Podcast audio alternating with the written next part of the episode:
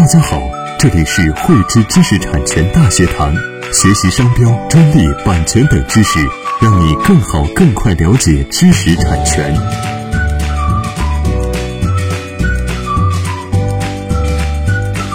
汇知识力量，添智慧财富。大家好，我是赵赛。奥飞公司啊，作为啊《铠甲勇士》动画片的制作人，他把这个动画片当中。啊，铠甲勇士啊和这个武器的一些造型呢，申请了大量的一个专利保护。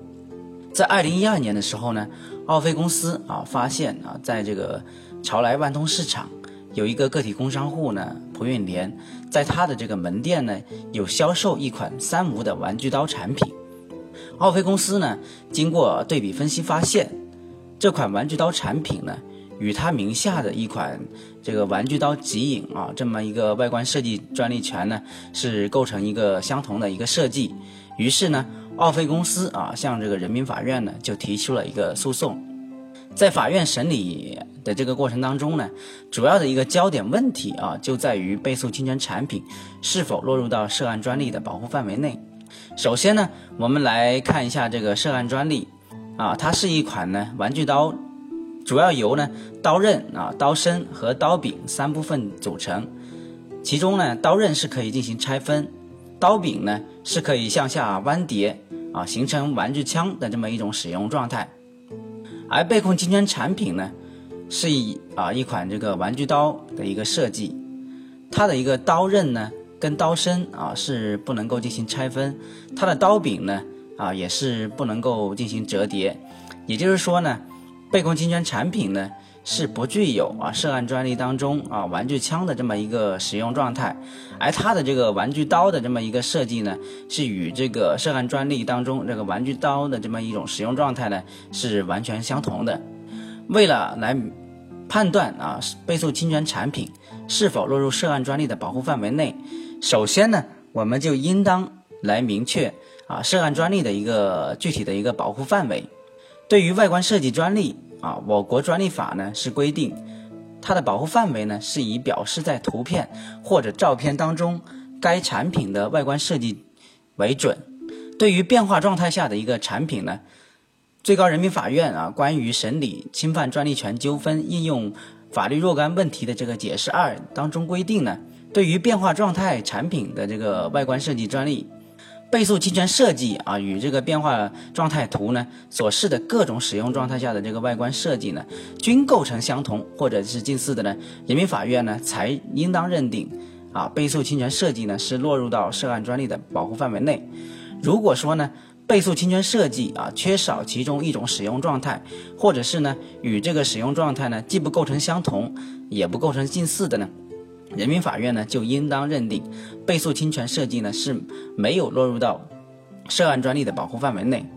具体到本案当中来说呢，被诉侵权产品啊是一款这个玩具刀的这么一个设计，它的这个外形啊外观形态呢是不能够发生变化。也就是说呢，被控侵权产品呢与涉案专利相比呢，缺少了啊一种这个玩具枪的这么一种使用状态。最终呢，人民法院呢是判定。啊，被控侵权产品呢是没有落入到这个涉案专利的保护范围内，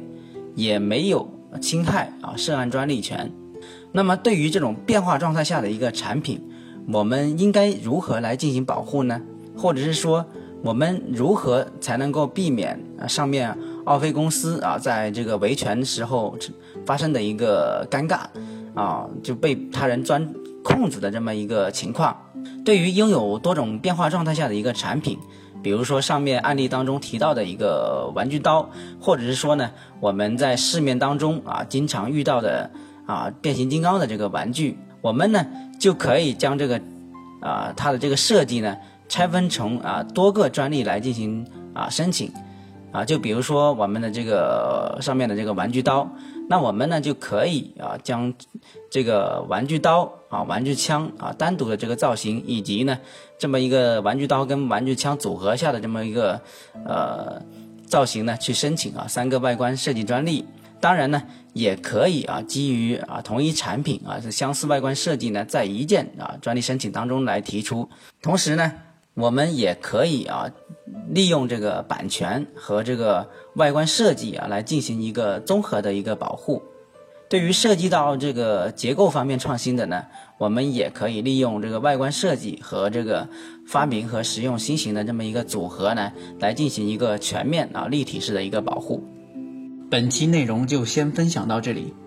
喜欢慧知课程内容的朋友，欢迎转发分享或在节目下方留言，还可以与我们老师进行互动哦。